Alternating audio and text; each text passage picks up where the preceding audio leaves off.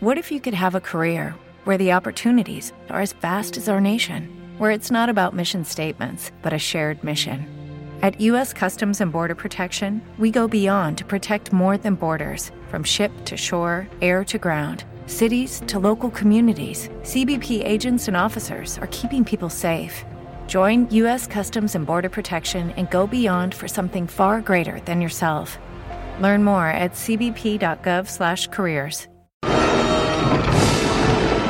I have a radical idea.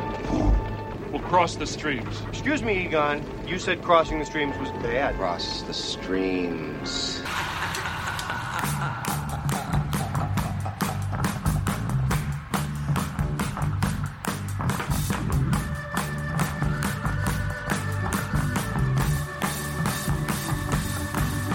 Hello, once again, everybody. Welcome to Crossing Streams, your weekly television streaming podcast out of San Diego, California. Craig Elsten back with you for episode number 120, and we have brought in the A team to discuss the Q team.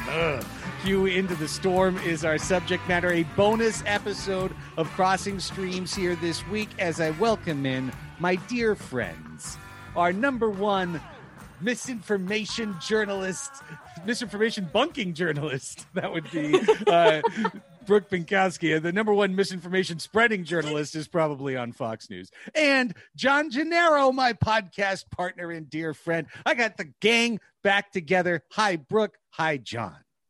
Hi. Craig. it is great to have you guys uh, back here uh, once again. Uh, m- multiple appearances uh, for both of you, of course, on the podcast. Brooke, uh, you and I uh, went in depth on the Netflix documentary a few months back.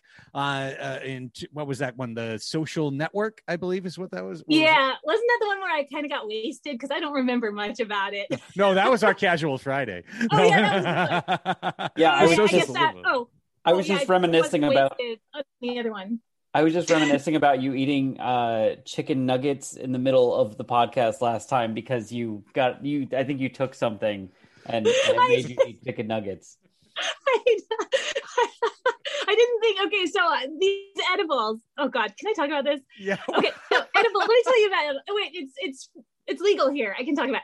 Okay, so edibles. I have a real problem with them because they'll either kick in in like one hour or like six hours, and it's never anything in between. It's always either one hour or six hours. So if you say it's gonna, it's kicking in. If you tell yourself I've got six hours, it will inevitably kick in 45 minutes later. Uh, sorry about that.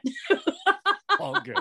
Well, I imagine we'll have another fun conversation today um, as, as we talk about the six-part docu series on HBO Max uh, and HBO Q into the storm. Uh, and then later this week, uh, Letty Lurie and I will be back with it with another kind of more traditional crossing streams, talking about some uh, shows that are full of laughs and giggles. Here we're talking about uh, a documentary. And uh, John, I'll start with you because you're the guy who told me originally a couple weeks ago, "Hey, I'm watching this.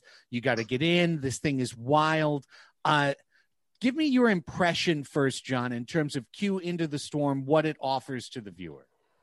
Well, I, I think I texted you originally when I was watching episode one, and I texted you that like, wow, this documentary I thought was going to be really good is actually really bad because I was like, why am I watching a documentary that's just about like these weirdos that are running 4chan and then switching to 8chan and fighting legally over.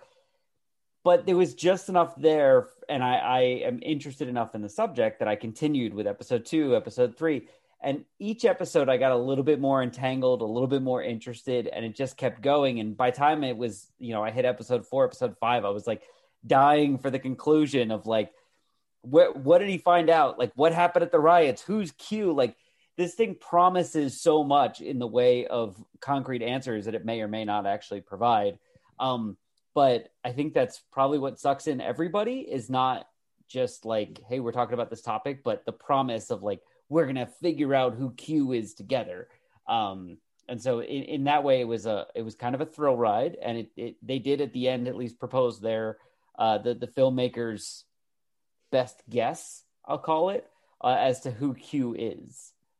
Correct. Now, Brooke, uh, uh you know, managing editor, truthorfiction.com, uh, you, you know, as we've mentioned on, on previous podcasts, whether it's PBS or CNN uh, or Snopes. I mean, you've you've been on this beat for a long time, so you've been aware and following and tracking the QAnon phenomenon since probably the first drop back in 2017. What did you think in terms of how this documentary uh, relays or, or portrays the last few years? How accurate did you think it was? Oh, I thought it was great. Um, I don't think it included everything because there's no way you can include everything. There's just been so much fuckery and just so much everything. I mean, we've been Firehose for since I would say since 2014. Now that I know what it looks like and what disinformation campaigns look like, um, at that point, you know, in 2014, I didn't know that what fire hosing was. I didn't have a vocabulary for it. Fire hosing is, um, in the disinformation sense of the word, it's being sprayed with like a fire hose of of bullshit and lies and half truths.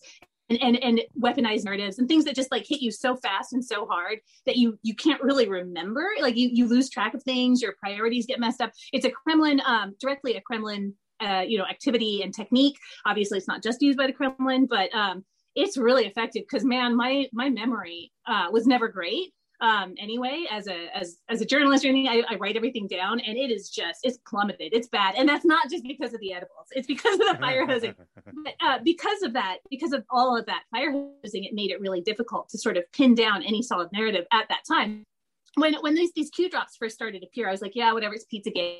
I mean, it is Pizzagate, right? It's Pizzagate plus plus. Um, and and because of again also because of the fire hosing you it's really hard to to kind of like fit any number of, of things into one documentary we're going to see a ton uh, one of the things that i was really worried about before i watched this documentary was that it was going to be some I don't know, just bullshit. Like there's there's a lot of people right now who are congregating around the, the topic of QAnon, QAnon, trying to. It seems they're trying to make their career as anti-disinformation researchers, you know, using QAnon as a vehicle for it. So, I mean, there's so many things around this, what QAnon is and what it does. Um, and there's so many people working at cross purposes, even within the disinformation community. There's all these arguments and drama. It's so annoying. Like there's so much fucking infighting. But the point of all this is, so you'll you'll talk to like if you talk to like 10 disinformation researchers, you'll probably have like five of them going, I can't believe how fucking stupid this fucking documentary was. It's just terrible. I know it's just misleading and and then you'll have like three people who are like no this is the best documentary in the world then you'll have like two people uh both of them are me going like oh this is fucking great. There was a ton that got left out but that's just kind of how it is you know? And i also didn't have any expectations other than i was really hoping it wouldn't be some glamorizing bullshit. And it wasn't. I, I didn't think that it glamorized anything about these creeps at all which i really liked as well. Yeah.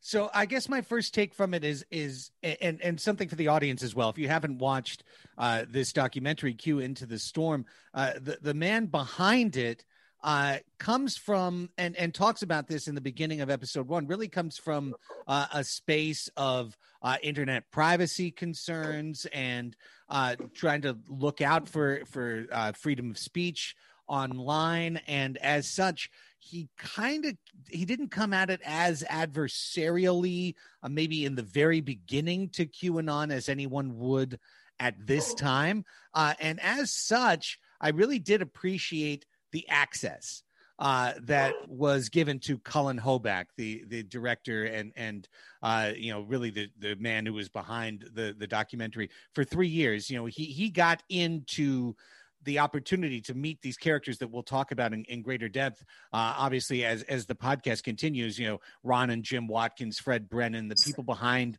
8chan, true believers, uh, politicians, uh, jerks like Jack Posobiec, you know, uh, all of these folks who would generally probably not agree to be on an HBO documentary like this, but because it came from a guy who was coming from the standpoint of, well, let's let's see if this is uh, good or bad, like really kind of a neutral place. Uh, I I really appreciated that access. I also thought it changed the documentary in a way that occasionally the documentary suffered for it. Uh, in particular, how which I, I think I'll come back to multiple times, guys, how I felt like there was one documentary for kind of five and a half hours, and then there was a half an hour of holy shit, January 6th happened. Yeah. Yeah. That's that's a really good assessment of it. And I'm sorry if I'm uh Oh, am I am I just talking over? Oh no, go ahead. Go ahead. Okay. Um so yeah, okay, so so from my perspective, so I, I as you know, um I got into uh debunking disinformation um you know as a as a profession as opposed to like being an annoying corrector all the time. Um, but I became an official debunker in 2015. That was when I first started, uh, when I first got hired at Snopes, which I now call the bad place because I don't work there anymore. Um, and, uh, you know, I, I, haven't had anything to drink today, so I won't rant about Snopes. but um, it, it was, it was where I first realized like, oh, wow, we have a really bad problem developing. Like at first I thought it was just like normal, you know, political crap you know the usual stuff in 2015 and then in, by 20 mid 2016 i was just like we are so fucked. Oh my god. So of course i've been monitoring and looking i'm watching and debunking and doing all the things that i do since 20 november 2015 which is when i really started full time. And um it all very obviously pointed to something right? There was something there was some goal. And uh, it was clear that there was some kind of goal. Like all of these disinformation campaigns were coordinated and they were working towards something. So like we knew what it was and we were just like okay it's not going to be good for democracy. We know that uh, it's not going to be this. It's not, going to be something that like we're all going to join hands at the end of this disinformation campaign or these disinformation campaigns to be like, oh, kumbaya, it'll be great. Um, so by the time I figured it out, I was like, oh shit. Um, I think it was probably 20, 18, I think is when I was like, oh, they're plotting a fucking attack because I started seeing the storm is coming from the QAnon people. Which, by the way, in 2020, when I, uh, I the the moment I knew that there was going to be an attack planned around the election was uh, when Allen West, who is the the GOP uh, state Texas, GOP right? leader, Yeah. yeah, when Allen West stopped saying the storm is coming because he really picked up the QAnon, you know, lingo enthusiastically and early. And um, all of a sudden he started saying, We are the storm. And I was like, Oh, that's what it is. Oh my God. The accelerationists are talking about, you know, elect- uh, Civil War II electric boogaloo. And the Boogaloo Boys, you know, obviously came out of that. Um, we've got like the the anti BLM racists, like the garden variety racists going, You need a civil war in this country. You've got the fucking, uh, you know, lunatic QAnon people going, We are the storm. You've got, um, the white supremacists, like not just the garden variety racists, but the like Peckerwoods out in East County, you know, they're like saying, don't tread on me, the usual crap that those fucking morons say. And, um, you know, everybody's like stirring shit up and looking, look, it looks like they're all converging together, all these disparate separate groups, the anti-maskers, the anti-vaxxers, like all the, they're con- converging on something. It's congealing, like it's coagulating. and I'm like, what is it coagulating into? And then they start showing, start talking about going to the Capitol. And again, this is all in like September 2020 was when I was like, oh fuck, this is what they're gonna do. They're gonna, this is what's gonna happen. And I'm thinking, there's no way Trump's gonna leave office anyways, unless it's like kicking and screaming with the White House burning down behind him, right? So anyway, all this stuff's happening. I'm like, they're planning an attack on the Capitol. They're planning attack an attack against the historic seat of American style democracy, and it's being done at the behest of all sorts of, of hostile entities. Um, so that's when I really started freaking out. But it was still so August September 2020 was when I was like, ah, guys, red alert, red alert. And I mean, you can look at my Twitter feed and see because I'm on Twitter all the time because I feel like, you know, it's really urgent and that's where all the journalists are. So I'm like, all right, guys, steal my stories because you're there. Anyway, um, so yeah, it was obvious that something was being planned. It was obvious that something was going to happen. And so um, I've always wanted to know what, what it was like on the inside, like all this planning stuff. And this documentary offered it. Um, and they were remarkably open about what they were planning and plotting with him, which Yeah. I, I was stunned by. I, I also felt the same way that you did, by the way. I was like, if this hadn't been a white dude who was talking about like internet privacy and like all other like libertarian friendly stuff, imagine my freaking, you know, crazy eyes. Yeah. Like no chance. the second fucking Ron Watkins started in on me, I'd be like, I'm gonna fucking kill you. I'm gonna kill you, or something similar, you know.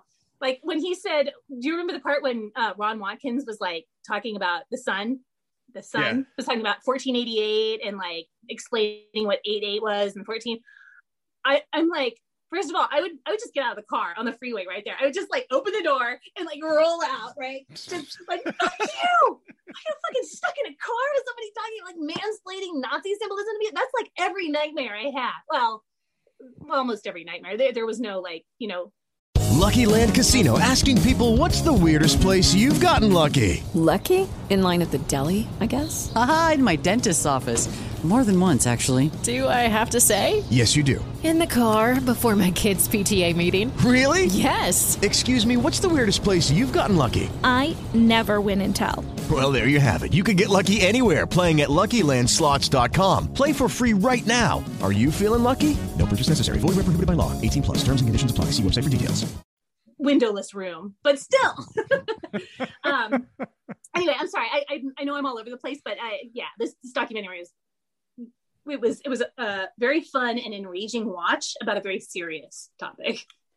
So Go ahead, what, John. what I found was interesting, um, and this is is not going to be the opposite of what Brooke said, but almost.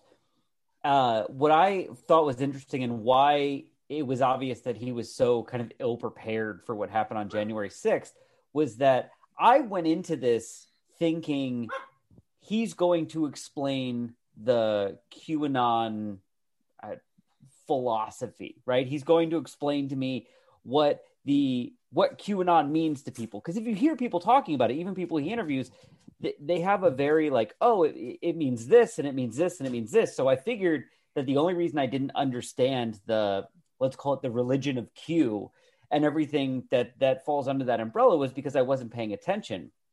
And he kind of right up front dispels that notion and he's like the reason that you don't really know what's going on with QAnon is that none of it makes sense. Right. Um I didn't understand that there was like a couple hundred Q drops a day or whatever the hell it was. Like that was the fire hose part that I didn't understand. I was like, how are people getting anything from this if there's just like tons of messages every day getting pushed out by the same anonymous person?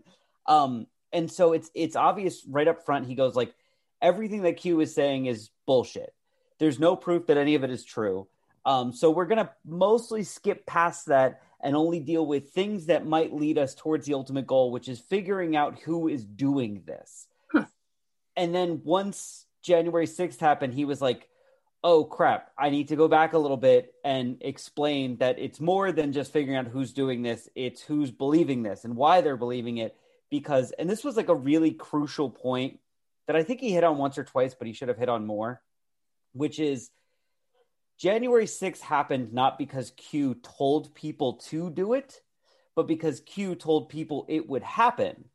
And that gave all of the Q believers an opportunity to try and make something Q predicted come true. And like when he was talking about January 6th, he's like, all of these people were doing this because if they could prove that his prediction came true, then they could argue that everything else he's saying is also true. And so he he never had to tell people to do anything. He had to tell people this is what's going to happen and give them the opportunity to prove him right, which is just nuts, but is also like perfectly crafted manipulation. Yeah, that, that's Yes. a, yeah, it's a great point, John. Go ahead, Brooke. No, no, that's it's totally you're totally right. That's uh, I completely agree with you, and I I realize that maybe that doesn't it doesn't seem like I totally agree with you from what I said, but I swear to you I do. I mean, um, the thing is, uh, when it when it comes to discussing QAnon, um, well, just weaponized conspiracy theories in general, um, I become extra- extraordinarily frustrated with um, the way people approach it because in QAnon was was was the same. So one of the reasons I resisted watching this documentary was because it was because I thought it was about the, the search for who QAnon is. I, I don't give a shit. I don't fucking care who QAnon is. I care about who falls for it. Like you pointed out, John, it's like I, I care about who falls for it, why they fall for it. But most importantly, I care about what that entity behind it is trying to get them to do. And because it's by nature public, and because it's by nature like outward facing you can see what their plans are before they do it. You can see what they're working up to. Um, I, I wish i'd been better about the date because after you know november 3rd i was like okay cool. And then december i was like oh okay cool. And then january 1st hit, hit and i was like we're in a new year. Nothing's gonna happen now. And then five days later i was like fuck. But yeah i mean this this kind of stuff is uh it, it's difficult to predict. So he probably knew something was going to happen. Uh, but anyway the, the point is god damn it i am all over the place when i hear myself talk i'm like jesus christ stay on topic but the thing is this qanon shit it's really hard to stay on topic because it's all interconnected it's all just one like seething sort of blob of conspiracy theory you know restive narrative, and um, everybody's sort of approaching it. I always think of this analogy. There's this story called "The Five Blind Men and the Elephant." Do you know this this old analogy where these blind men? It was on in a, it was in a, a, another. Uh, in fact, the last time John was uh, a co-host on Crossing Streams, we talked about one of my absolute favorite uh, pieces of art uh, so far visually of 2020, which is In and of Itself by Derek DelGaudio, Uh, and in that wonderful, which you should absolutely watch, Brooke, uh, a separate recommendation in and of itself on Hulu. But he describes, and it's a one man show uh, from New York that's been turned into a a, uh, a, a film, so to speak. Um, but he describes that the five right. So you know, one man is, is every each one of the five men don't know what they're touching because they're all touching different parts of the elephant and only right. the elephant knows that he's getting mobbed by five blind dudes but, but there's there's also uh, another meaning to this story that I that I really liked, and I I find I bring it up and think about it over and over again in terms of you know how disinformation works. Like every single one of them was right. You know, every single one of them said afterwards, in according to this analogy, according to this story, this apocryphal story, you know, one said an elephant is like a rope because he grabbed the tail. One said the elephant's like a fan because he touched the ear. One said the elephant is like a tree trunk because he stumbled and, you know, fell into uh, its leg. Another one said an elephant's like a wall because it, you know, he uh, felt its side. And then the final one said that the elephant was like a finger and a thumb, right? Because he touched his trunk. Right. So they're all right. That's this is true. They take parts of the whole, um, but even if you put all those disparate parts together, you wouldn't get an actual elephant. So you have to, you know, so it's a great example of how disinformation works because everybody's right, but kind of, you know, they're they're all right. They're all totally right, but the the total picture they're putting together is, is absolutely wrong. And so when when I hear researchers talking about QAnon, like they they go, well, QAnon's a religion. Well, QAnon's a cult. Well, QAnon is is this. QAnon is that. And it's like you're, you're just you've got parts of the elephant, man. It's a weaponized narrative with plenty of purposes, not just one purpose. You know, it's it's there to get people to do things. You know, it's it's there to manipulate crowd behavior. Does it really matter who the fuck's behind it? Yeah, I mean, yes, it does matter, but it doesn't matter right now. What matters is short circuiting that process and getting but, people but, to stop falling for it. But I think a really important thing here um, is if they can prove, like, if, if I, for, I already forget the guy's name, but if the documentary guy can prove that QAnon is this like weirdo kid in Japan who you know grew up in the Philippines and has uh, no access to Trump and is not a high-ranking government official, it ruins the the Q narrative completely, and then people you know stop trusting it in the same way they trusted it before. Hopefully,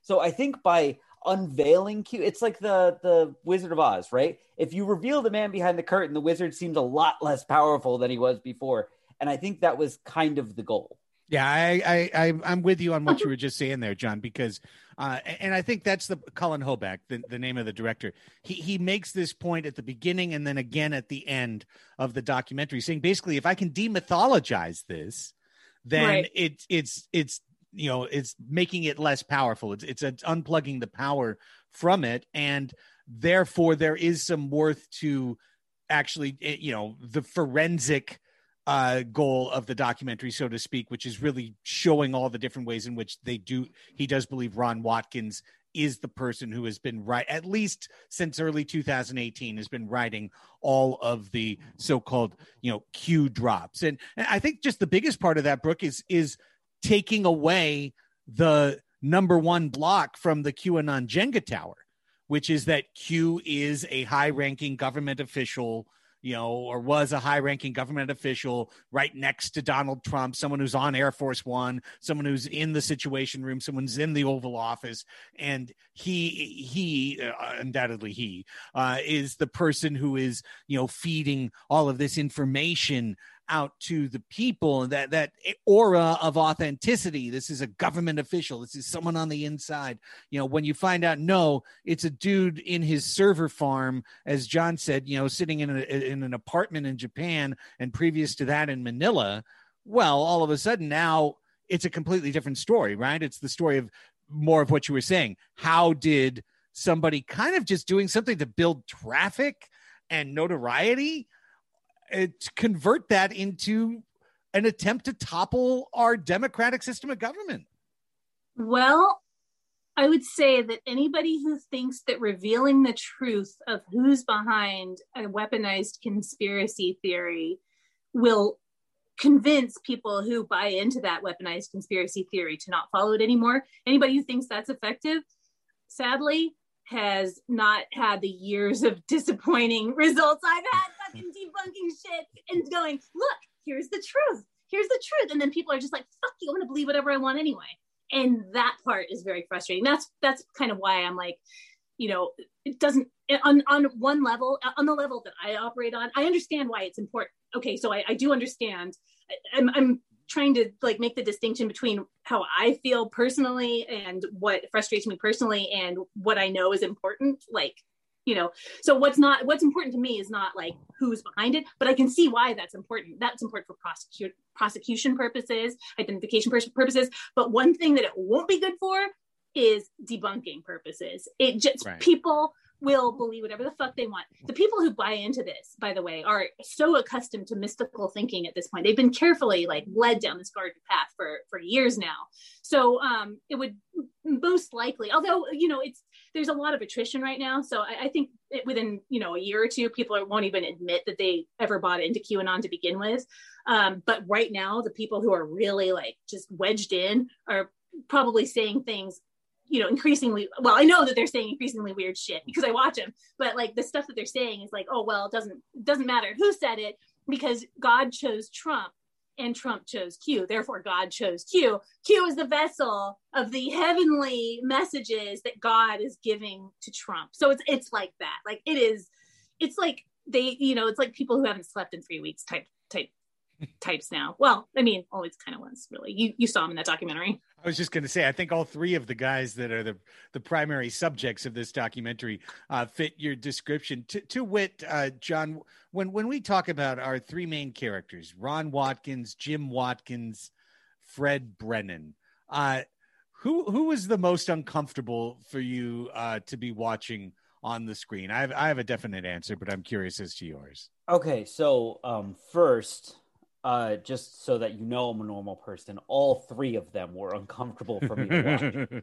um, Fred uh, was obviously like pushing some sort of agenda and trying to use the documentary to make himself look like the hero and all of this. That's fine. That's that that shows that he probably has a little bit more intelligence than the other two guys. Um, the answer after like three and a half, maybe even four episodes would have been Jim Watkins. Um, I was enamored by his facial hair uh, mm-hmm. and, and how it just kept changing into weirder and weirder things. Um, he was the strangest person. He said the strangest things. Um, I, I feel like I can usually get a pretty good handle on on people and and uh, who they are and, and, what my expectations of them are, whether they're like normal or dangerous. And I got no read on him whatsoever. He was the, one of the weirdest. Really? And and I thought I understood Ron until there was one scene where I was like, "It's over." Ron is the weirdest one. I'm completely uncomfortable around Ron, who, by the way, is the least Ron-looking person I've ever seen in yeah, my life. Does not look like a Ron. Is well, totally the wrong name are, for him. But so this is all I could think. I'm sorry, I'm going to derail real quick no, and then come back to it. Yeah, whose word are we going by that Ron is Jim's son? Like that's that's that really? that was a question that I wanted to ask at some point. But yeah, the scene where I was like Ron started freaking me out was when Ron was like, "Let's go out in the middle of a field in like with a zero, hammer." Zero degrees with a hammer so that I can sing some opera for yeah. you. Oh, that was what the fuck was that? And like, and they never actually showed him like they, you never heard him singing. You just saw him doing weird shit with like the the steam coming off him because it was so cold. That was so fucking weird and i'm sure it was like edited to seem even weirder but that was the, like that was obviously stuck in there to be like hey in case you didn't think ron was crazy enough to do this look at this shit yeah. And that's when I was like, oh, this guy is nuts, completely nuts, to the point where, like, 20 minutes later, when they referenced the fact that he had a wife, I was like, what? Like, right. I, I feel like if you, you, you reach a certain level of nuts that, like, you don't With Lucky Land slots, you can get lucky just about anywhere. Dearly beloved, we are gathered here today to. Has anyone seen the bride and groom?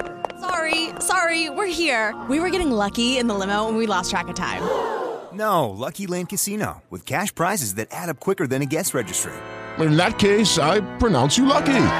Play for free at LuckyLandSlots.com. Daily bonuses are waiting. No purchase necessary. Void where prohibited by law. 18 plus. Terms and conditions apply. See website for details. Hello, it is Ryan, and we could all use an extra bright spot in our day, couldn't we? Just to make up for things like sitting in traffic, doing the dishes, counting your steps, you know, all the mundane stuff. That is why I'm such a big fan of Chumba Casino. Chumba Casino has all your favorite social casino style games that you can play for free anytime, anywhere with daily bonuses. That should brighten your day a little. Actually, a lot. So sign up now at chumbacasino.com. That's chumbacasino.com. No purchase necessary. VGW Group. Void were prohibited by law. See terms and conditions. 18 plus. Get married, but I'm sure his wife is nuts too. Um, not to not to disparage anyone that I don't know and, and literally have no knowledge of whatsoever. But that that scene in particular with the opera singing in the middle of the cold field um, made the the winner Ron Watkins for me. Yeah, I, I think the combination of that one and him climbing to the top of a mountain with a big wood, wooden mallet The And- the hammer, yeah, yeah, sorry, the hammer part. swinging it over and over as a drone shot is is soaring and like you just know that there was like a 20 minute period where he just kept doing that with the hammer as the drone flew back and forth and back and forth to get the best shot. I, I, I feel, Brooke, like in all of that, this kind of leads back to Cullen Hoback's Who is Q and you know whether that was too much of the documentary. I, I think we maybe all agree it's at least a little too much uh, of the documentary, but I felt like he really wanted to enforce slowly over the course of six episodes the hero and god complex parts of Ron's personality uh, and, and the ways that he saw himself as a messianic figure. Yeah, yeah. Uh, I think that's that's a pretty um, good way of putting it. Um, but one of the things that I, I just can't stop thinking about is, um, and this is this is kind of getting in my own personal history because you know, um, remember? Do you remember like back in the day at Kogo, I was like the only person who knew anything at all about computers. Do you remember that? Yeah, I and like we had that. to train the newsroom how to use AOL and shit like that. Okay. when I remember the people who were in that newsroom, it really Oh, yeah, does I make a lot of sense. yeah it was it was it was kind of rough. I was 18 and i was like you, you don't know how you don't america online you don't okay. But you know they figured it out. But i was also for a long time i was very you know i mean obviously very into computers and um not into computers per se. I was into what is now called social networks right? I was Right. into that old world. Um and i first got online like into that world in the 80s and so i was like 10 11 i think maybe 11 so it was 87 or 88 my mom like parked she got a computer she went back to school and she got like a bunch of student loans. She got this computer that was like you know this huge thing because it was 1988 or 89 and she like sat it down in the middle of the living room. Nobody knew what to do with it me my brother and her because that was it. And we're just like looking at it. And then at some point at, around that same time um, I was reading Computer Edge and discovered that you could use your computer to talk to people if you plugged it in and set it up a certain way. And I was like, I'll do this. So I figured it out and like started talking to people. And like, so I was 11 and that deeply affected, profoundly affected the, the direction of my life, but in ways that I didn't realize ever were going to be important. And um, so I got very much into these early online worlds, which means my friends were all hackers and, you know, white hat hackers, gray hat, black hat, mostly, mostly white hat and gray hat, but some of them went black hat. Uh, but they all, some of them also, this is San Diego. San Diego was a burgeoning uh, tech region at that point. This is again, 80s and 90s. Um, and um, the whole point of all of this is I know exactly who these fuckers are. I grew up with them. I, in fact, I'm one degree of separation removed from every single one of them. Every Right. single person in that movie, even if I'd never worked at Snopes, even if I'd never been a debunker, even if I'd never done anything, I would still know exactly who these motherfuckers are. I know that, unfortunately, I know people who went from San Diego to work in Japanese porn because they saw that there was a market for um, American hosted Japanese porn. They made a fortune. They hate women. They're disgusting human beings, but they are rich as fuck. And so I literally am one degree removed. Um, and so I can tell you that I know this world. I know the 4chan world. I know the 8chan world. I know the 8kun world uh, better than I'd like because that's my world, because these are my people. um, Sad cabinet to be in, but I know, I know. But um, I mean, there's there's good things that come with it too. But like like I see myself in this this sort of oops, sorry, my battery's going low. I'm gonna have to plug it in a second. I see myself in this sort of like like I'm I'm I grew up in the same world that they did. I know who they are. I I fucking told I trained some of these assholes how to troll like back in the early 90s. And I mean like the not the weaponized shit that happened now, but like the social experiments. Like I was one of those assholes, which is how I know how to fight it now. Anyway, my point is I know the misogynistic piece of shit like porn guy who, you know, may or may not be hosting child porn on his servers, but right. I mean, you know. Um and uh I also know from my other work, my border work, um, the kinds of white Anglos, white Anglo Americans rather, who go park themselves in a country where they can live, you know, really well on um, on the dollar and uh, take advantage of the locals. You know, there's there's a, a whole class of white males, white tech dudes, and women to a certain degree, but mostly white tech men who will go like you know park themselves in a country where they're surrounded by people who aren't white, which means, you know, they're, because they're colonized countries. It's like the next wave of colonization, right? They go to these colonized countries, they go to like to the Philippines or to Brazil or to Mexico or, you know, to Venezuela, although not so much Venezuela anymore, I guess, places like that. And they live in these little enclaves. I call them expats, but in a mean way, like expats. Um, they live in these gated communities where they only see, you know, other Anglo white people except for you know the locals who they you take advantage of or like fuck over or rape or kill or hurt. Um so i there's a trope there's a type and uh the jim watkinses of the world fit comfortably in those sorts of tropes. So i was Yeah. not surprised. I, I felt incredibly i was incredibly disturbed by uh, the watkinses. Uh, i know brennan a little bit. I've talked to him online. Um and he's yeah I, I think he is definitely the smartest one of the bunch. Um it's it's not difficult to figure out how to do porn and be a fucking you know a shitlord online. I mean i know a lot of dum dums who know how to do exactly that. Um but uh i i i, I mean i know these people well and i know enough to be made uncomfortable by the the Watkinses Watkinses. Uh but Jim Watkins most of all I thought that he just dude that guy's got dead fucking eyes Oh Like, my god! Thank you I've for never saying seen- that. yeah just dead eyes like He- there's yeah. nobody home nobody that man has done bad things So uh, Bad. you know, right? Fre- Fred Brennan to me is like almost like exactly what I would anticipate finding on Right. the on the back end uh, of a- of a website like that. You know, somebody who needed that technology to advance socially in his life because of his situation. You know, a, horrible uh, condition that you know leaves his- his body disfigured. But uh, you know, online he can be whoever he wants to be. So you you just completely understand that how he is smart, but can also be dumb and kind of be misled through things. Uh, and he has a crisis of conscience that I think he massively overplays Yeah. uh, i- i- in the documentary because really he's more of kind of like a Mick Mulvaney style of amoral manager saying, No, I was telling them, take down the Nazi board for two weeks after the shootings because that way people won't see when they are doing high five lines celebrating, you know, mass killings and, and, and race killings and whatnot. You know, he's not saying I'm against this. He's saying Right. they didn't do the right things to allow the website to continue with these horrible events happening. They could have managed it better.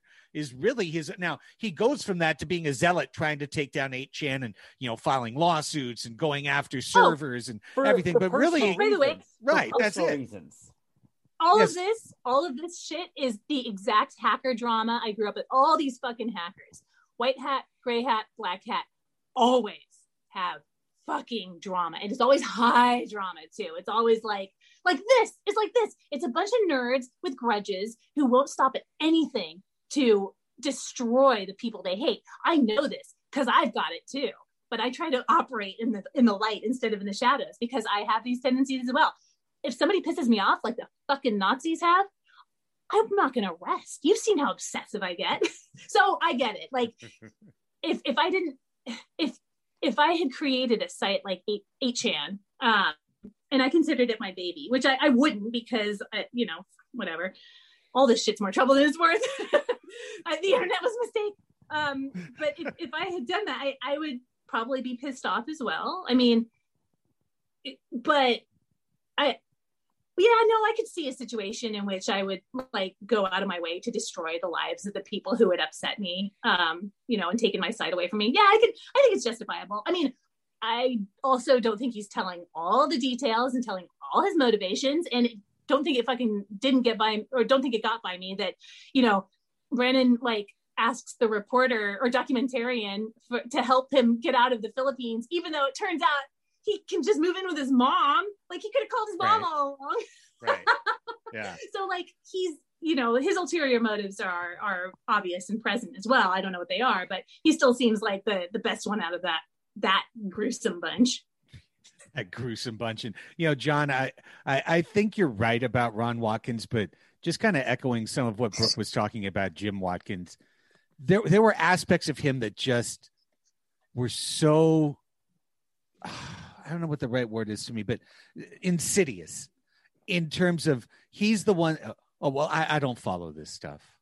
Yeah, I- right. I, I don't I don't follow this closely. I'm not a political person. Uh, yeah, I'm not. I, actually, I'm not political. I don't even look really. I, I I don't even check these things. And then he's the one holding up, you know, his phone at Jan at one six twenty one outside, going, "Woo, this is great. Let's take a picture." I mean, you know, I mean, John, he was an ideologue from day one, but he's also just uh, he's subversive and manipulative, and he's trying to manipulate Hoback every single interview. Agreed. Agreed. I, I'll probably never get like the image out of my mind of him just standing at his pig farm, not moving, just standing there like it's a picture. Um, that was really strange. The least weird person who, it, like, he was so normal that it made me confused as to how he ended up anywhere near this situation was that Tom Rydell character. Yeah, the engineer guy. He came out of nowhere, and all of a sudden he was just like a major part of things, and he's like the deal broker between Fred and Jim, and he just he seemed like a totally normal guy every time he was on screen. And I was like, "What are you doing here?" he was a fellow traveler though he was happy to go along to get along with all of that he was stuff. definitely weird because he was hanging out with weird people and doing things for weird people, but like he presented as normal, which was maybe even even more terrifying. so brooke uh, since january 6th somewhat since november 3rd but certainly since january 6th there's been a massive attempt by the major platforms to deplatform qanon whether it's youtube taking down Has there? Has there? Well, there's been some for sure. I, has it been has it been effective? I guess that's why I'm that's why I'm asking the. I'm trying to set up to ask the question. Oh, sorry. To, to no, but just in in terms of like, is this working? What is happening right now with QAnon? Because whether those YouTube channels or Twitter accounts have been taken out, has that voice disappeared? No. Um, and by the way, I have a conspiracy theory, uh, which I should I'll, I'll hold off on that. But it's it's you know it's about QAnon. Um, plus, like you can't work in conspiracy theories without growing your own conspiracy theories. I now have my own like artisanal, artisanal, artisanal. God damn it! It fucking blew my own punchline. Anyway, all right, Artisanal. yeah, but yes, that I can't pronounce it. Artisanal and juror is another one I can't pronounce. Rural juror artisanal. Okay, I'm done. Um, so, well, I, I mean, I'm sure anybody who talks to me for longer than five minutes knows I fucking hate Facebook. Like, Facebook pisses me off. I don't hate the platform. I think, well, I mean, I, I, I kind of hate the platform. Um, I hate the company. I hate the, the hires up. Um, they say they do a lot of stuff, but really, did you see these stories like in the lead up to to the sixth? Facebook wasn't just allowing those groups to thrive, it was automatically using AI to create new white supremacist groups that people were then joining and then joining those groups together. Like this was all deliberate. Right. So um, YouTube YouTube needs to YouTube needs a fucking enema. YouTube needs one of those bleach enemas that the conspiracy theorists are always putting videos of on YouTube. By the way, don't do that. It's very bad. It will kill you. Um, Wasn't but- planning on it. Appreciate that tip. I- this is the thing bleach enemas and peroxide enemas. You're welcome. Um but yeah i mean it's still out there. I, I i guess they've improved the algorithms a little bit because i went and looked for videos on like you know i'm all about lately i've been all about like With the Lucky Land slots, you can get lucky just about anywhere. This is your captain speaking. Uh, we've got clear runway and the weather's fine, but we're just going to circle up here a while and uh, get lucky. No, no, nothing like that. It's just these cash prizes add up quick. So I suggest you sit back, keep your tray table upright, and start getting lucky. Play for free at LuckyLandSlots.com. Are you feeling lucky? No purchase necessary. Void where prohibited by law. 18 plus terms and conditions apply. See website for details. Judy was boring. Hello. Then Judy discovered ChumbaCasino.com. It's my little escape. Now Judy's the life of the party. Oh, baby, Mama's bringing home the bacon. Whoa, take it easy, Judy. The Chumba life is for everybody. So go to ChumbaCasino.com and play over 100 casino style games. Join today and play for free for your chance to redeem some serious prizes. chumba ChumbaCasino.com. No purchase necessary. Void where prohibited by law. 18 plus terms and conditions apply. See website for details. trying to dress like an adult because i'm goddamn 40 something now and i'm trying to be a grown up so i read these style blogs which don't help because everybody seems to think that women over 40 should wear pink ruffles which i will not wear anyway um so i watch these videos from time to time and they're not recommending nazi content to me now within two clicks so that's kind of nice that's progress um facebook i spend time like maybe five minutes on there every few days um because i actually need it for work um, but I make my coworkers like do all the research on there, like to see what rumors are on uh, Yeah. Facebook. I make them do it, but I'll put stories up on Facebook and stuff like that. Um, so I, I don't dislike Facebook. I think that it, in terms of infrastructure, backbone, ease of use, you know, it's it's fantastic. It's phenomenal. Um, but I also think that Facebook deliberately leaned into destructive, weaponized narratives to make money. And I think that YouTube followed suit, although I'm not as pissed off at them as I am at Facebook because Facebook like went out of their way to make my life hell. They put out a press release about me. Um, and uh, they, you know, they, they've had years of opportunities. They've had years of people like me directly warning them, Facebook, that it was all going to end up in something like this. And they were like, instead, they smeared me publicly. They got, well, they, they just did a lot of stuff to me that was not good. um, and uh, so I'm very pissed off them. But YouTube is is is not good either. Although their algorithms are slightly improving, Twitter has been a smidge more proactive, and then every everything is just still kind of a cesspool. Though um, I will believe it when I see it, right? Or see it because I'm still seeing QAnon groups. We, the 78 million, is still a very active Trump group, pro Trump group. They're still, and and they're just swapping racist bullshit. They're, they're, you know, right now at this moment today, they're like, I'm going to kill all the people blood, take my cold dead hands. You know, the usual bullshit. Um, the usual violent fantasizing and whining, although they're not plotting anything anymore, which is nice. But I mean, it's still there. It's still on Facebook. It's still happening. They're all still algorithmically connected, chatting with each other, plotting with each other. You know, it's it's still happening. Um, so I, I mean, they're not actively plotting to overthrow the government anymore because uh, they seem to have lost a lot of momentum. That's what what happens when all your organizers start getting arrested by the FBI. right. uh, but um, you know, maybe they couldn't have made all those plans in public Facebook groups so that reporters like me wouldn't take screen grabs of everything and put them up places that the FBI might find them. Well, you know, John, one Anyway, of the things. No, not at all. But just to kind of start to wind this down, uh, one of the things I thought, John, happened over the course, and, and Q into the Storm documented this, especially in episode six. Like my one like TV side, this is Crossing Streams TV side critique of Into the Storm is that 100% Hoback got to the editing bay and then January 6th happened. And he had to completely redo the final episode of his documentary because things just massively accelerate in episode six through 2020 into 2021. They should have done an entire episode on what I'm about to discuss, which is how the Trump administration started to actively take the stuff off of the cue boards and just put it out and put it out through Twitter and and adopt it and talk about it at rallies and mainstream it. You know, uh, put put it out there, put it right into the into the middle of the mainstream. And so, John, what we have now is we have a situation where the fascists have come out to play, and everyone has seen them, and everyone has seen them do their thing. So, uh, on one side it's bad because the fascists are right out there in the open. I mean, heck, T- Tucker Carlson said it on Fox last month. He's like, "Listen, the next time we're probably just going to elect a fascist because look what you made us do." You know, but the the flip of that is everyone saw the fascists come out to play, and that allows this to be approached a little bit differently than it was before. Mr. Gennaro, any thoughts? Um, I agree, and and obviously, if it if it wasn't for how did I put this last night? We talked about this briefly last night.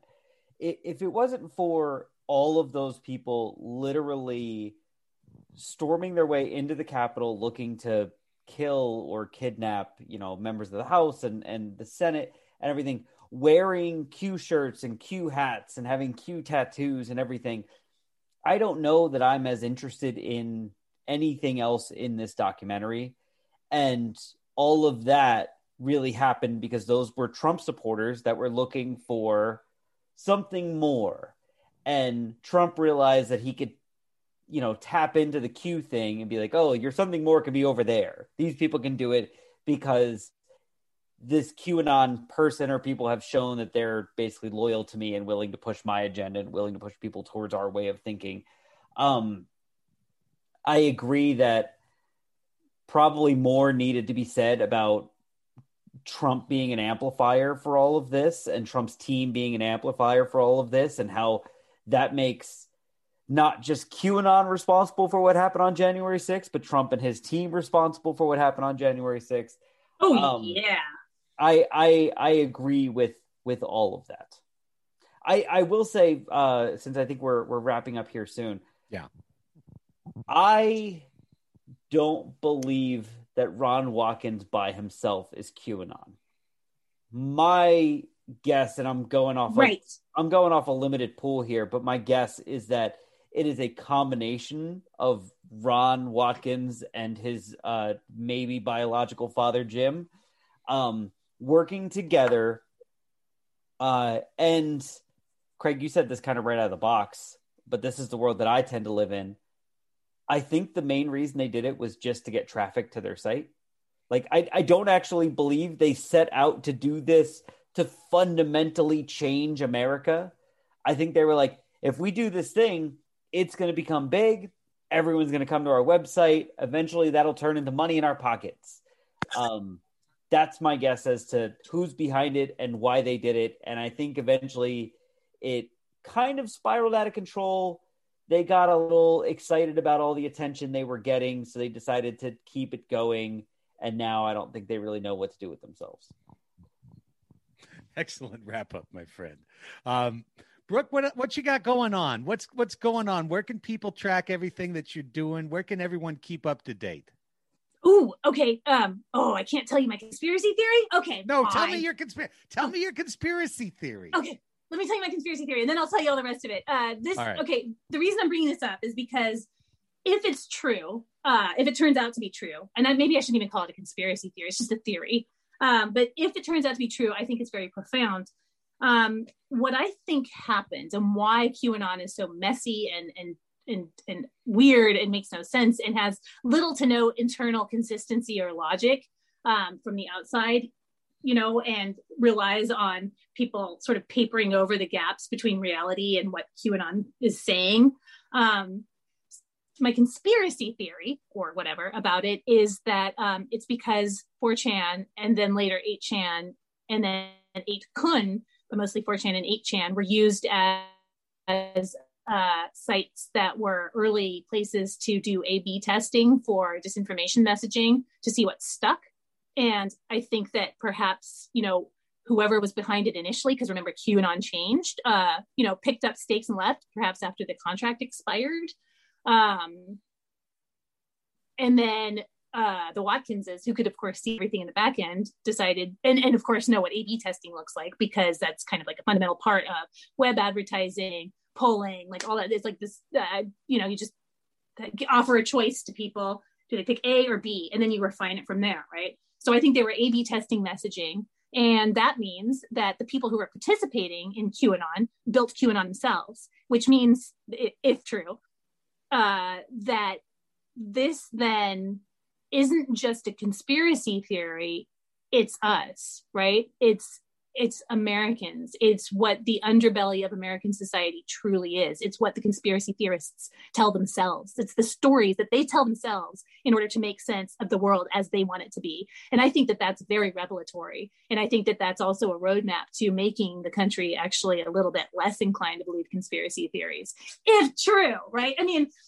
obviously we're going to have to do all this shit anyway but i think that if we find out that it was created with ab testing it will provide a very important light on the national unconscious and what's wrong with us as a fucking society like the fact that you know there's a lot of people in this country who believe that jewish people like to cook and eat babies um i have never cooked nor eaten a baby of course i'm only 25% jewish but you know still anyway, have you ever right. cooked or eaten 25% of a baby Never in my life. I've never even wanted to. Not even when I was really hungry. I eat those little fuckers raw. no, no, just kidding. I'm sorry. No, wait. Just kidding. Just kidding. Wait. Joke. QAnon. Don't come. No. Um. In all seriousness, I mean that's all it is, right? It's just a warmed over. Like in the end, when you look at what it really is, it's just the protocols of the elders of Zion an anti-Semitic conspiracy theory warmed over with a few, you know, modern details added. So that's what our national collective unconscious is. It's fucking anti-Semitism. Great job, America! If that's true, it could just be, you know, a bunch of opportunists and they got lucky with a conspiracy theory. Anyway, okay. So how you can find me? You can find yeah. me on Twitter all the time because that's where I sit all day long honestly, a lot of it is just trying to get my message out. Some of it is just trying to see what fuck's going on, what people are talking about. But some of it is just because I'm an internet person. So I'm always over there. Uh, Brooklyn Marie. And you can also check out my awesome site with my badass reporters. It's called truthorfiction.com. And we debunk whatever the rumors of the day are. We generally try to pick like a an associated a rumor associated with whatever the news story of the day is, so we can show how you know disinformation plays on you know different stories to push specific narratives. Um, so, you know, check us out because we are awesome. Also, we do stories about Disney because there's a lot of conspiracy theories about Disney for some reason. and John, uh, why don't you tell folks where they can hear more of the two of us? Well, uh, if you're listening to this podcast, it's either on Craig's podcast Crossing Streams or on our Patreon uh, that you can subscribe to at patreon.com slash Padres Hot Tub. You can subscribe to the Padres Hot Tub podcast. Uh, you can, uh, if you subscribe to Patreon, you also get our Monday Banter podcast. You also get a recording of our Thursday evening live mailbag on Twitter Spaces. Um, if you don't see us all over the place, you're probably not looking hard enough. Correct. And once we get to the off season, we'll be back to more casual Fridays, which means more Brooke invitations, more uh, liquor being tipped, uh, quite possibly live versions of this when we can all get to a bar together uh, in the fully vaccinated near future. So uh, lots of lots of exciting collaboration attempts uh, for this trio again in the future. Brooke, I always love when we get the chance uh, to to bring you on. I know the roller coaster is going to be so much fun thank you so much. It always is, you know, in the end. thank you so much for having me. It was a pleasure. I'm sorry I ramble and rant so much, but you know, I guess that's why you keep bringing me back because I ramble well, and rant. Right. I mean, you know, at this point, we know what's baked in. So if we're bringing you on, you know, we we, we understand what's to come. For Brooke Binkowski, for John Gennaro, I'm Craig Elsten, reminding you that this is a bonus episode of Crossing Streams. So coming up as long I'm getting my second vaccine tomorrow. Full disclosure, I'm getting my second vaccine tomorrow morning. I'm very much hoping that I'm going to feel wonderful. Uh, and if I feel horrible, then this will be the only crossing streams of the week. But if not, I'll be back with Liddy in a couple of days uh, as we talk about a couple of different shows uh, The Serpent on Netflix, as well as Made for Love on HBO Max. So uh, until then, for John and for Brooke, I'm Craig. Thanks so much for subscribing and tuning in to Crossing Streams. Talk to you next time.